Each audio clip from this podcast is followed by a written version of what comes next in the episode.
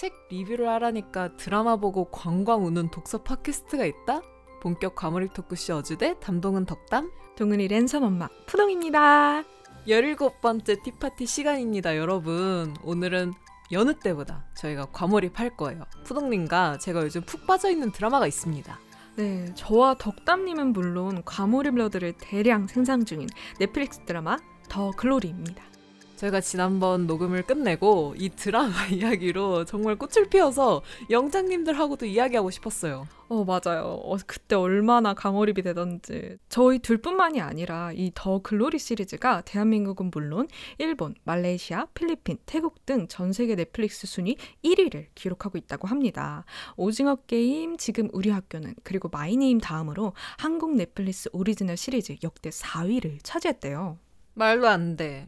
제 마음속 진짜 1, 2위인데. 진짜 오징어 게임과 견줄 정도로 저 진짜 정말 재밌게 봤거든요. 아, 네, 진짜 재밌어요. 하지만 이제 드라마 안 보신 영장님들도 있을 수 있어서 푸동님이 드라마 더 글로리가 어떤 내용인지 한번 소개해 주세요. 네, 이 드라마는요, 유년 시절 학교 폭력으로 인해 몸은 물론 영혼까지 부서진 한 여자, 문동은이 온 생을 걸어 준비한 처절한 복수와 그 복수에 휘말린 이들의 이야기를 그린 넷플릭스 시리즈입니다. 더 글로리는 김은숙 작가님이 딸에게 받은 한 질문에서부터 시작되었다고 해요. 딸이 어느 날, 아, 근데 엄마는 내가 누군가를 죽도록 때리면 가슴이 아플 것 같아? 아니면 죽도록 맞고 오면 가슴이 아플 것 같아?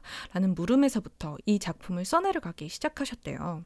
김은숙 작가님의 인터뷰에 따르면 폭력의 순간에는 인간의 존엄이나 명예나 영광 같은 것처럼 눈에 보이지 않는 것을 잃게 되고 피해자들은 가해자들의 사과를 받아내야 비로소 새로운 시작을 할 수 있다.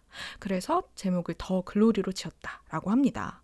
더 글로리는 극 중에 나오는 동은이나 현남, 여정 등 세상의 피해자분들께 드리는 응원이다. 라고 하셨는데요.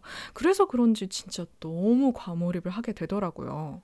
그렇습니다. 진짜 엄청난 과몰입을 하고 있던 차에 베르벨 바르데키치의 너는 나에게 상처를 줄 수 없다를 우연하게 읽었어요. 여기까지 오는데 우연은 단 한 줄도 없었어, 연진아. 우연하면 갑자기 급발진 늘리는데요. 아무튼 이 책을 읽으니까 동은이가 엄청 생각났고 동은이가 이 책을 읽었다면 과연 위로가 됐을까? 동은이에겐 와닿지 않을 착한 위로가 적혀져 있어서 동은이는 과연 어떻게 생각할까 호기심이 들었어요. 그리고 동은이나 가해자들의 심리가 이랬던 걸까 하고 연관도 지어봤고요. 그래서 오늘의 책으로 선정해 보았습니다. 네, 저도 이 책을 동은이를 생각하면서 읽어서 그런지 오히려 책의 가래침이나 칵 뱉고 싶더라고요. 네가 뭘 알아 이러면서요. 그래도 영장님들을 위해 책은 소개시켜 드려야 되겠죠? 이 책은요. 일, 사랑, 관계에서든 더 이상 상처받고 싶지 않은 사람들을 위한 관계 심리학에 관한 책이에요. 독일에서 가장 영향력 있는 심리치료 권위자로서 32년 동안 상처받은 사람들을 치유해온 세계적인 심리학자 베르베 바르데츠키가 들려주는 상처받지 않고 진정으로 자기 자신을 사랑하는 법을 다루고 있는데요.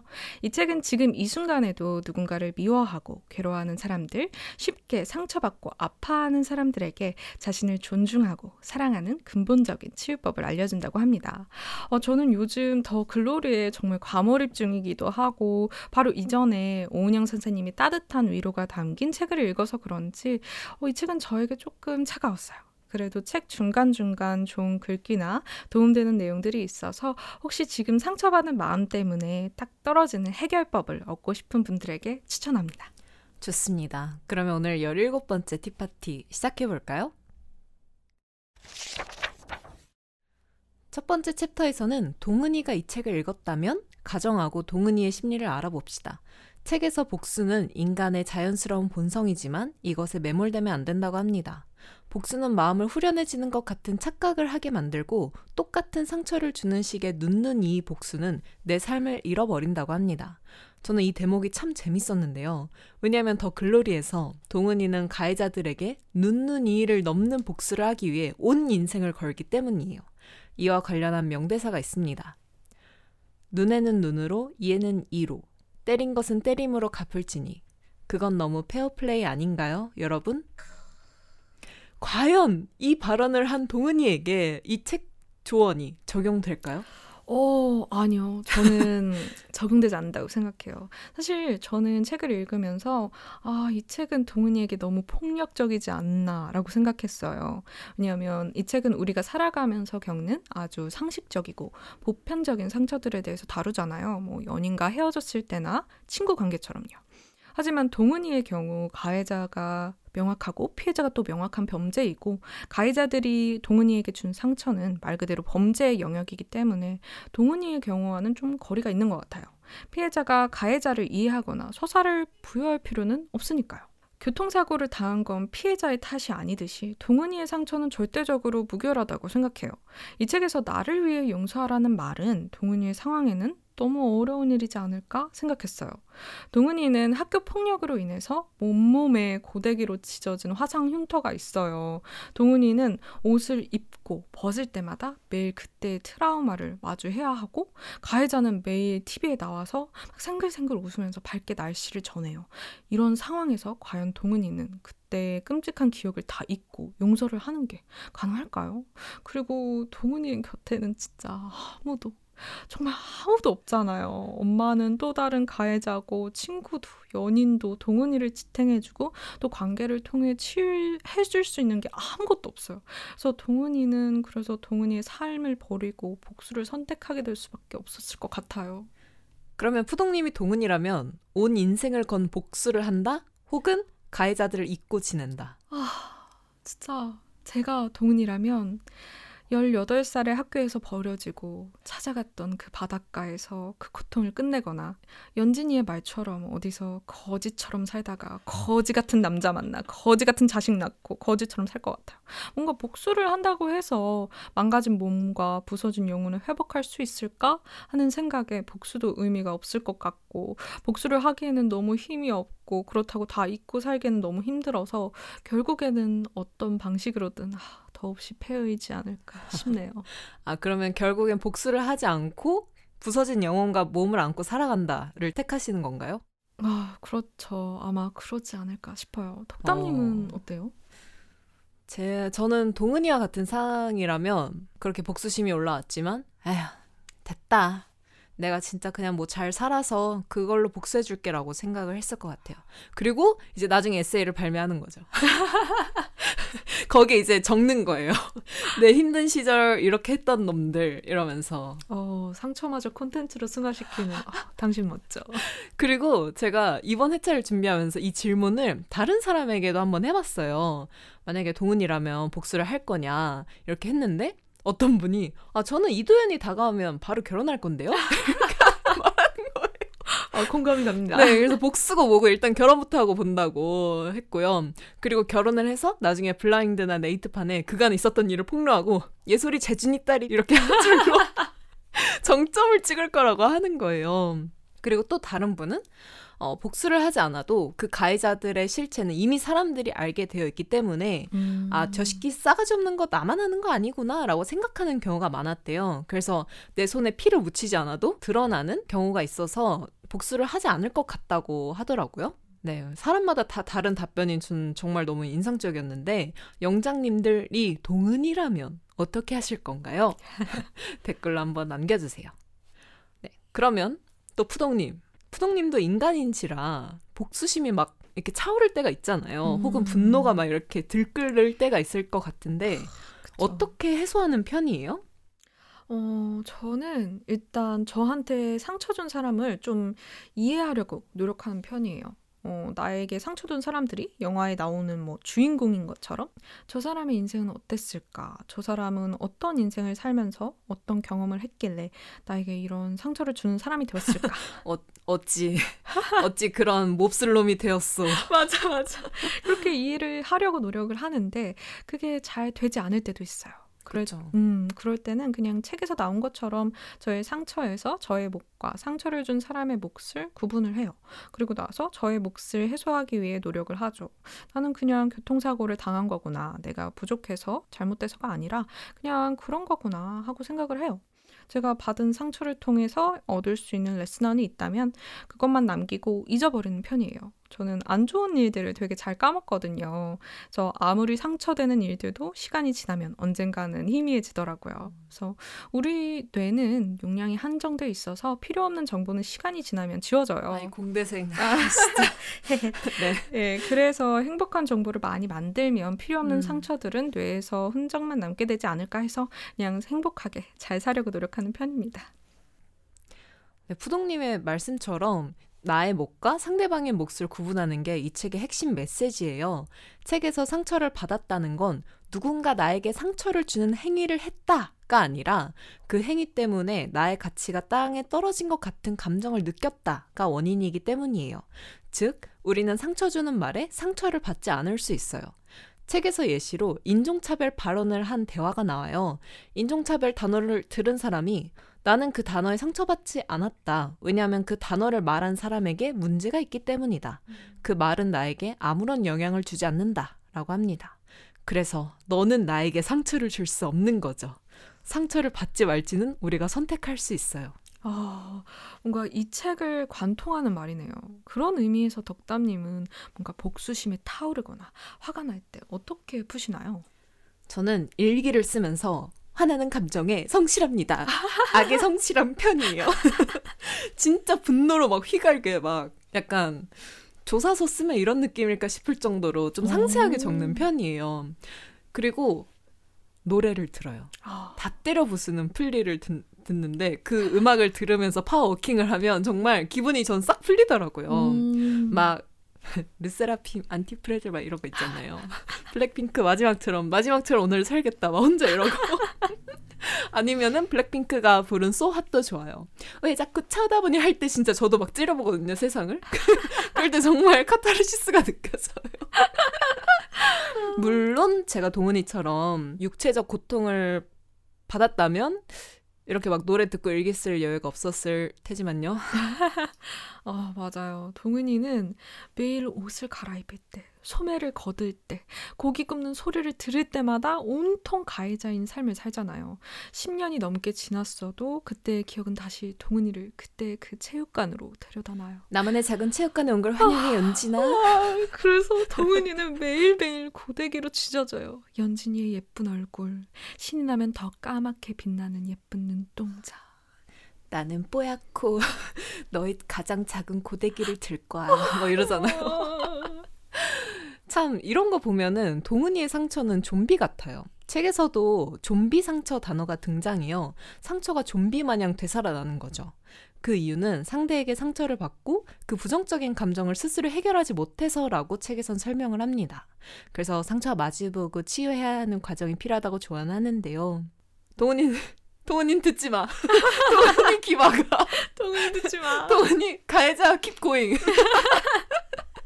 네, 아무튼 이런 과정을 통해서 자신을 죄책감에서 풀어주고 자신을 사랑하는 사람들과 더 돈독한 우정을 나누면서 삶을 긍정적으로 바꿀 수 있는 일들을 기획해 보래요. 그리고 이렇게 살다 보면 언젠가 이런 말을 할지도 모른대요. 죽을 때까지 아플 줄 알았는데 어느새 상처가 희미해졌다. 더 지나면 사라질 수도 있을 것 같다. 어... 라고요. 저는 진짜 이 문장 읽으면서 동은이도 진짜 나중에 이런 대사를 할까? 그러니까 진짜 동은이가 바라는 거잖아요. 근데 제가 느끼기에는 동은이가 받은 상처는 뭔가 스스로 해결하기엔 너무 거대한 것 같아요. 치유를 위해서는 아주 아주 오랜 시간과 노력이 필요하지 않을까요? 아, 저는 이게 너무 화나요. 아니 잘못한 건 걔네인데 왜 우리 동은이가 노력을 해야 돼요? 게다가 맞아. 동은이의 곁에는 아무도 없어요. 여정 따... 있잖아 여정이 아, 이때는 있잖아. 아니야 아니야 따뜻한 부모도 뭐 돈독한 우정을 나는 친구도 없고 아무도 없어. 하, 진짜 동은이가 복수를 마무리하고 과연 어떤 대사를 할지 저는 그, 그 대사가 정말 너무 궁금해요. 어. 그리고 저는 이 끝이 꼭 동은이가 감옥에 가는 그런 어, 결말이 아니었음 합니다. 3월 10일이 빨리 오길 바라면서 우리 이번에는 가해자들의 심리를 한번 살펴보러 넘어갑시다. 두 번째 챕터에서는 가해자들의 심리를 파헤쳐 볼게요. 더 글로리에서 악역이 5명 등장합니다. 이들의 심리는 도대체 무엇인지 저는 책 속에서 힌트를 조금 얻었습니다. 먼저 학교 폭력을 하는 가해자들의 심리. 아니 심보는 뭔가요, 푸 박사님? 어, 사실 가해자는 이미 가해자이기 때문에 어떤 서사나 정당성 따위를 부여하고자 하는 것은 아니지만 가끔 궁금할 때가 있잖아요. 쟤는 뭐가 잘못돼서 저렇게 못되게 사나. 그러니까 가정교육 독학했나, 뭐 나무 위키 보고 배웠나 아, 네, 그런 맞아요. 놈들 꼭 있죠. 그렇죠. 한 논문에 따르면 학교폭력 가해자는 자아정중감의 문제로 질투심이나 좌절감을 느끼고 이를 표출하는 행동장애로서 폭력행위를 한다고 해요. 구체적으로 자기애성 행동장애와 경계성 행동 장애를 가진 경우 학교 폭력을 행사할 가능성이 높아진다라고 합니다. 학교 폭력 가해자 유형은 학교 폭력 쾌감형, 스트레스 발산형, 어, 학교 폭력 정당화형, 학교 폭력 후회형, 냉담 놀이형, 그리고 전능감 추구형, 학교 폭력 노출 공포형 등 어, 7가지로 제시했다고 해요. 공통적인 지도 방법으로서 도덕적 공감 능력을 기르고 긍정적인 대인 관계를 경험하도록 하는 것이 필요하다 라고 하는데요. 저는 이 일곱 가지 중에서 연진이는 가장 큰 가해자죠. 연진이는 스트레스 발산형 같아요. 뭔가 음. 엄마가 딸을 엄격하게 통제하는 장면이 나와요. 이응 들어간 애들을 만나지 말랬지 아. 이러면서 소금 팍팍 뿌리고 맞아 맞아. 또 무당집에 막 억지로 데려가고 약간 그런 모습들을 통해서 저는 그렇게 생각했어요. 그래서 뭔가 집에서는 연진이의 입지가 좁고 학교에 가면은 연진이가 상위 포식자예요. 음. 돈짱 많고 우리 엄마 짱 약간 이렇게 되니까 내 말에 선생님도 막 발발 기고 뭐 정의로운 보건 선생님을 자르는 건 뭐 식은죽 먹기죠. 어, 그렇죠. 네. 그래서 집에서 받은 스트레스를 뭔가 학교에서 애들을 괴롭히면서 좀 푼건 아닌가라는 이 나쁜 나쁜 놈. 맞아요. 저는 연진이가 냉담 놀이형인 것 같아요. 논문에서 뭔가 자기애성 행동 장애와 가장 가까운 것도 같고요. 응, 극 중에서 연진이는 무슨 장난감 고르듯이 괴롭히는 타겟을 선별하고 본인이 행하는 모든 괴롭힘이 거침이 없어요. 남에게 해를 가하는 것에 죄책감도 없어 보이고요. 괴롭히는 타겟을 고를 때도 윤소희, 김경란, 문동은처럼 괴롭혀도 뒤탈없는 진짜 사회적으로 철저하게 소외된 약자를 타겟으로만 선별을 하잖아요. 거기서 좀 소름이었어요. 아무런 죄의식 없이 순수하게 누군가의 고통을 즐기고 짓밟는 것이 목적인 것 같더라고요. 어, 정신과 의사의 한 더글로리 리뷰를 보면 연진이는 사이코패스 성향을 보인다고 하더라고요. 그래서 저는 연진이라는 인물은 진짜 순수 악으로서 존재하는 것이 아닐까라는 생각이 들었어요.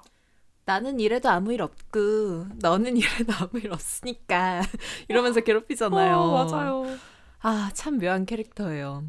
책에서 상처를 주는 사람들의 심리를 알려주는데요. 이들의 강력한 원인은 열등감입니다. 내가 더 돋보여야 하고 경쟁에서 이겨야 하며 타인의 성공은 절대 인정할 수 없는 거죠.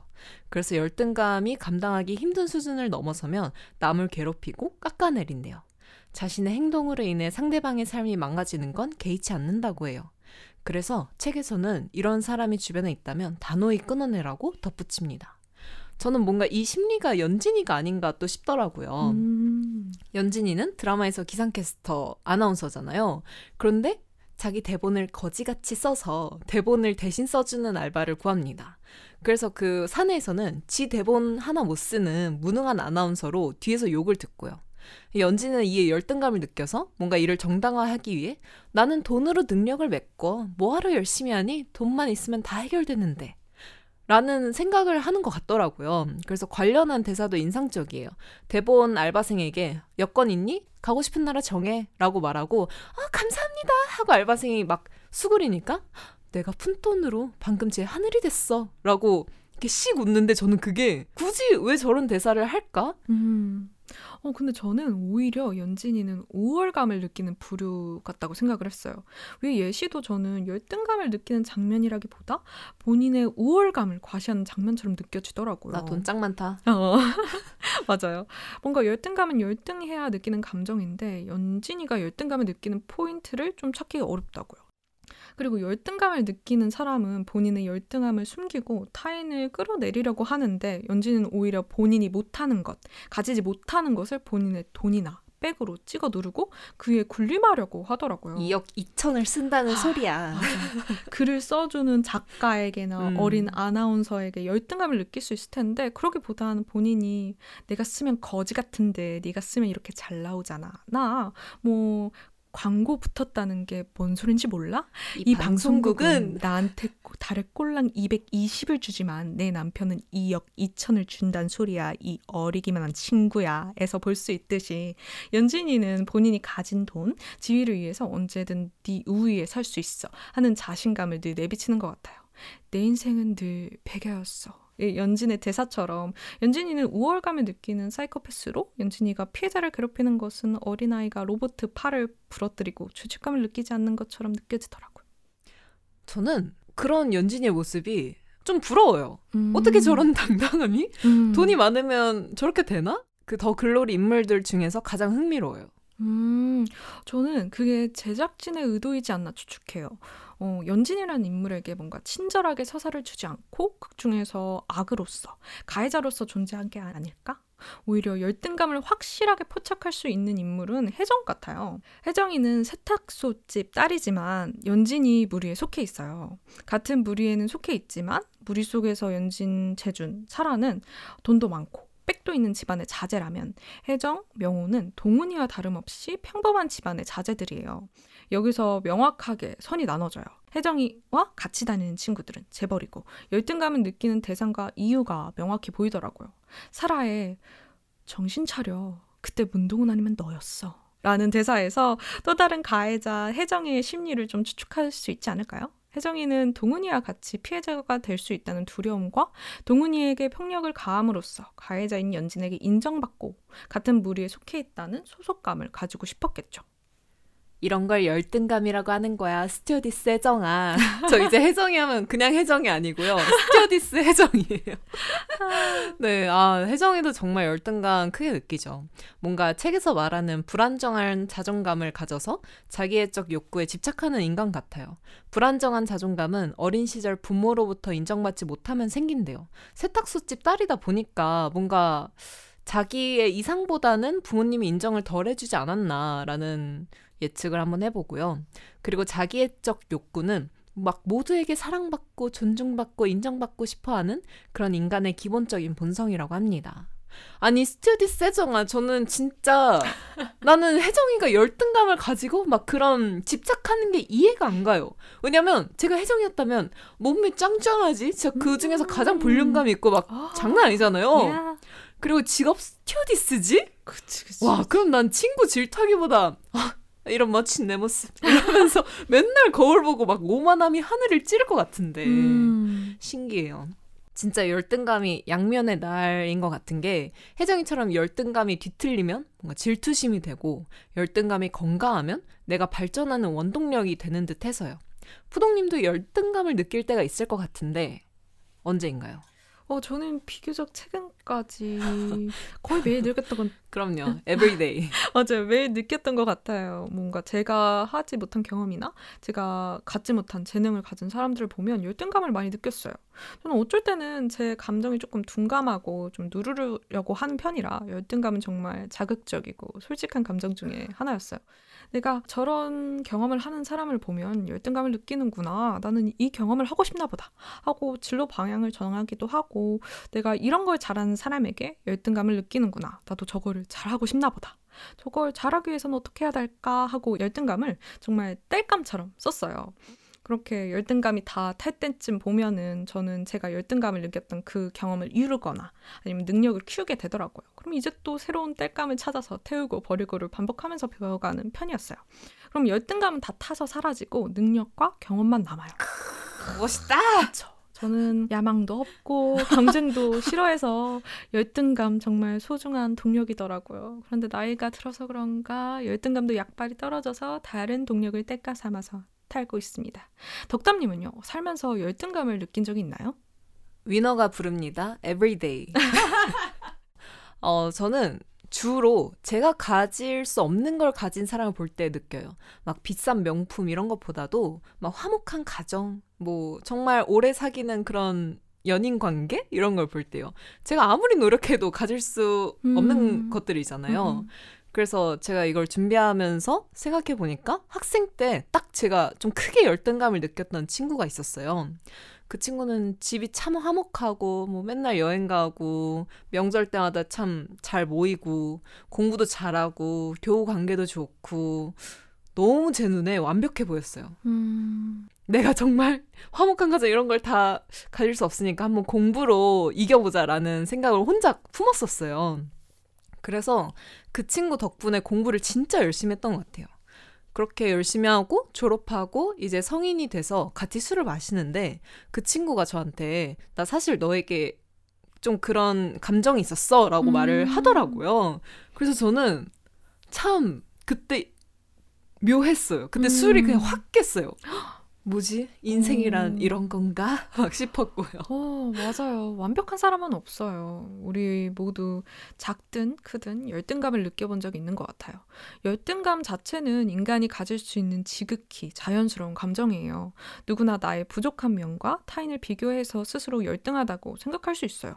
여기서 중요한 것은 이 열등감 뒤에 숨어서 타인을 상처 주거나 나를 상처 줘서는 안 된다는 것이잖아요. 내 안에 열등감에 직면하고 그 열등감을 잘 다뤄서 긍정적인 방향으로 풀어나가는 것이 중요한 것이 아닐까 생각합니다. 스튜디 세정아 듣고 있어? 너에게 하고 싶은 말이었다 방금. 네, 영장님들은 더 글로리에서 어떤 인물이 인상적이었나요? 그 이유는 무엇인가요?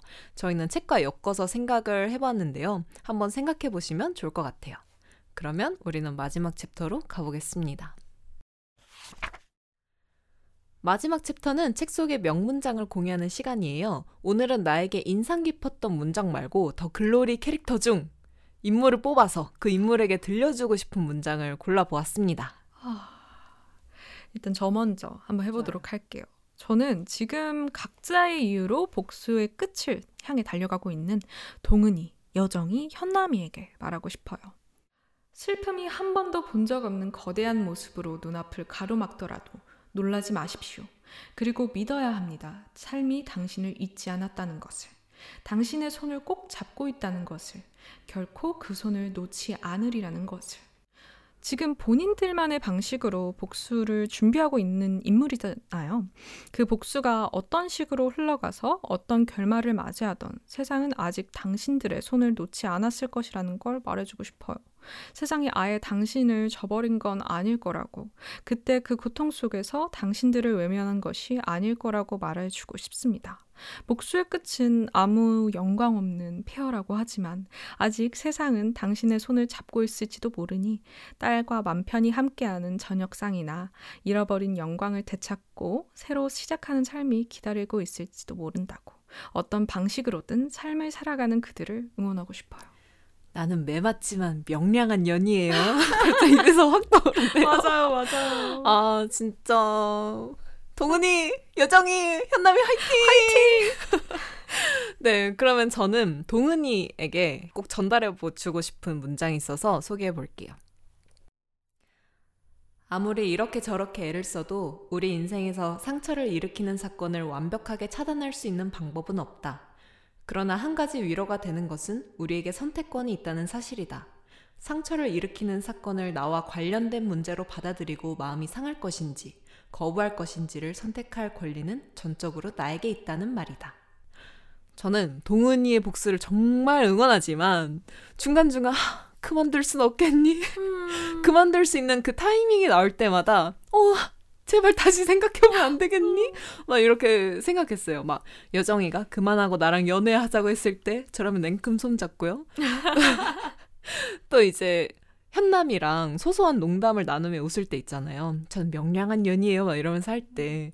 그때 사실 그만둘 수도 있었을 텐데, 음. 이제 엉성한 그런 가해자로 남으면 안 된다라고 해서 동은이가 앞을 나아가는데요. 동은이가 그만둬야 된 이유는 이뿐만이 아니에요. 왜냐면 초등 학교 교사잖아요. 직업도 안정적이고 자신과 같은 피해자가 나오지 않도록 뭔가 아이들을 올바르게 교육을 할 수도 있고요. 그러면서 동은이 자체의 삶을 더 집중할 수도 있지 않을까라는 계속 안타까움이 들더라고요. 그렇게 본인의 삶을 열심히 살다가 정말 아까도 말했지만 에세이를 써서 음. 자신이 당한 일을 세상에 알려서 5천만 국민과 함께 그 가해자들에게 돌을 던질 수도 있고요. 물론 고데기 그 상처를 볼 때마다 혹은 고기 굽는 소리가 날 때마다 괴롭죠. 트라우마로 오랫동안 남을 테니까요. 하지만 그 트라우마에 매몰되지 않고 본인의 삶을 멋지게 사는 게 아, 모르겠어요. 제 최고의 복수이지 않을까요? 라고 제가 썼지만 차마 이 말을 못 하겠네요. 아무튼, 정말 저는 동은이가 복수에 성공하길 응원하지만, 그만두는 방향도 굉장히 아니야 그만두지 마. 아 모르겠어요. 아니야. 아 모르겠어요. 아 맞아요. 동은이가 자신을 사랑하고 동은이의 삶을 사랑한다면 복수는 포기하는 게 동은이에게 더 나은 길이죠. 하지만 동은이의 몸은 이미 망가졌고 영혼만 저 부서졌는데요. 음. 어차피 더없이 페어라면 그냥 다 죽이고 동은이가 뜻한 바를 다 이뤘으면 좋겠어요. 신이 동은이를 도우면 천벌, 신이 동은이를 버리면 형벌. 복수의 끝에는 어떤 영광도 행복도 없으니까요. 진짜 우리 과몰입한 거 맞죠?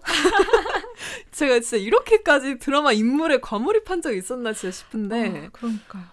아, 정말 재밌었습니다. 그러면 우리 이제 마무리 해볼까요?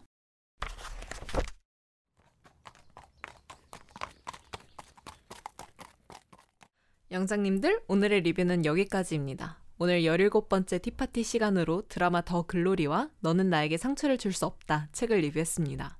푸동님, 오늘 한껏 과몰입하셨는데 네. 어떠셨어요? 아, 오늘 정말 더 글로리 얘기로 오타쿠처럼 과몰입 해봤는데요. 오타쿠 특 갑자기 벅차오름. 맞아, 아, 너무 흥분한 것 같아요. 그러니까 너는 나에게 상처를 줄 수 없다. 이 책을 동은이가 아닌 푸동이로 읽었다면 읽을만 했을 것 같은데 아 동은이로 과몰입해서 읽으니까 네가 뭘 알아 하면서 급발진하게 되더라고요. 아, 오늘 마지막 곡으로 지드래곤의 니까 뭔데 선곡했습니다. 니까 뭔데. 아, 저도 동훈이로 몰입하니까 진짜 어? 이건 아닌데? 동훈이는 절대 이렇게 생각 못 할 텐데? 너무해 막 이러면서 읽었거든요. 그리고 저는 이 책이 참 묘했어요. 기억하실지 모르겠지만 이 책이 사실은 어주대에서 언급 되었던 책이랍니다. 제가 성화 PD님하고 크리스마스 특집을 했을 때 제가 PD님에게 이 책을 선물로 드렸어요. 이 책은 제가 진짜 힘든 시기를 잘 버텼던, 버틸 수 있도록 도와줬던 나름 제 인생 책이었어요. 그래서 그때 당시에 읽었을 때, 어머 세상에 너무 힐링이다. 그래. 너는 나에게 상처를 줄 수 없어. 막 이러면서 읽, 읽었거든요. 근데 이제 시간이 지나고 이제 동훈이에 몰입하면서 읽으니까 아닌데요? 동훈이는 그러기에는 상처가 너무 큰데요? 안 됐는데요? 막 이러면서 눈눈이? 그 페어플레이인가요? 막 이러면서 반박하고 싶더라고요. 네, 그래서 오늘 이렇게 책으로 선정해서 푸동님과 과몰입을 한껏 해봤어요. 오늘 어째 드라마가 메인이었어요? 영장님들이 어떻게 들으셨는지 참 궁금한데요. 댓글로 남겨주세요. 네, 그러면 이제 다음 책 예고를 하도록 하겠습니다. 다음 책을 리뷰할 때는 어, 발렌타인데이더라고요. Yeah. 그 주에 올려서 달달한 로맨스 이야기를 해보려고 해요. 그래서 우리 잠자던 연애 세포를 깨울 겸 로맨스 소설을 골라봤는데요. 어, 이걸 로맨스 소설로 봐도 될지 모르겠지만 어쨌든 네 박안서 작가의 그 남자네 집입니다. 이제 전쟁 중에 첫사랑을 만난 그런 이야기라고 하더라고요. 그리고 박안서 작가의 마지막 장편 소설이라고도 하니까요. 미리 읽어보셔도 좋고 아니면 기다리셔도 됩니다. 네, 오늘 준비한 어주대 티파티는 여기까지고요. 떠나기 전에 좋아요, 댓글, 구독, 알림 설정까지 잊지 마세요. 따레미!